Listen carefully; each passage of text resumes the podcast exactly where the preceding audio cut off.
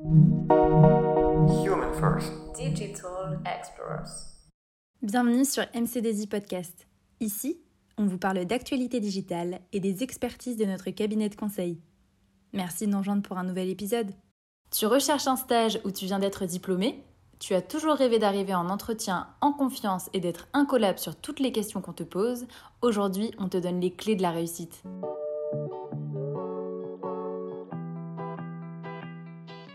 Bonjour, nous sommes dans le podcast « Tout ce que vous avez toujours voulu savoir sur MC2i ». Et aujourd'hui, c'est Isabelle Wu qui va nous présenter le métier de consultant AMOA.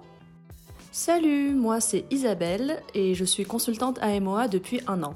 Aujourd'hui, je vais te donner des clés concernant le métier de consultant pour t'aider lors de tes entretiens. Attends, tu m'as déjà perdue. C'est quoi consultante AMOA ? Tu fais bien de me poser la question. Pour comprendre ce rôle, il faut d'abord connaître 3 termes.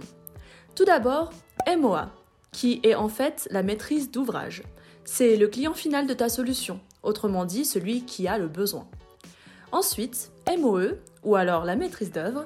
Cette fois-ci, c'est celui qui fait l'œuvre, qui choisit les solutions techniques, mais aussi qui maîtrise les coûts et les délais qui correspondent aux besoins du client.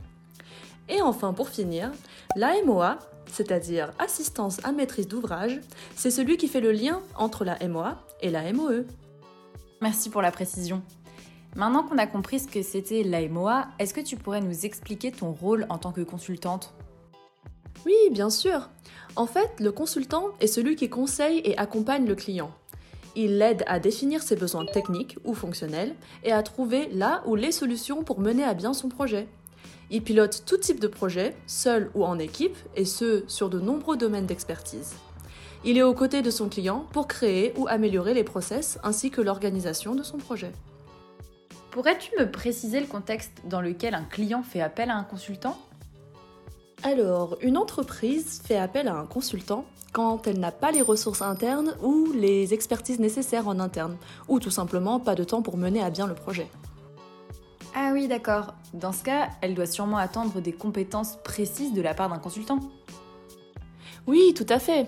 En plus de ses expertises métiers, fonctionnelles, méthodologiques ou technologiques, le client attend aussi des soft skills. On pourrait citer par exemple une bonne organisation, de la rigueur, de la curiosité, de l'écoute ou encore un bon relationnel.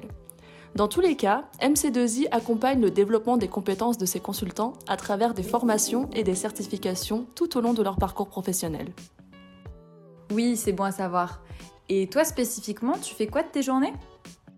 Je suis actuellement PMO dans une DSI, c'est-à-dire une direction des systèmes d'information, dans un grand groupe du CAC 40. Mon client est un directeur de domaine avec une équipe de plus de 200 personnes. Et en effet, j'ai des activités très diverses. En tant que PMO, je m'occupe d'encadrer et de définir le fonctionnement de l'équipe car le périmètre du client a grandi très vite en un rien de temps. Je fais également le pilotage de portefeuille projet, c'est-à-dire un suivi d'une multitude de projets avec les chefs de projet, et j'assure la qualité du design des solutions techniques pour tous les projets de la DSI avec des équipes dédiées. Pour assurer cette mission et ces diverses tâches, j'ai des points de suivi réguliers avec les chefs de projet, les autres PMO ainsi que les directeurs. Je fais aussi des formations sur le processus de gestion de projet. Je maintiens à jour des tableaux de bord avec des indicateurs qui permettent de montrer la qualité, en termes de temps, coûts, ressources et risques, des projets du portefeuille. Je fais également de l'amélioration continue via des séances de rétrospective et la mise en place de plans d'action. Pour finir, j'aimerais préciser qu'il n'y a pas un type de consultant AMOA. Je vous ai partagé mon expérience personnelle, mais ce n'est qu'une possibilité parmi tant d'autres. Le contenu de la mission dépend réellement du contexte et du besoin client, ce qui est super car on a l'impression de redécouvrir son métier à chaque fois. Merci beaucoup Isabelle pour ton témoignage.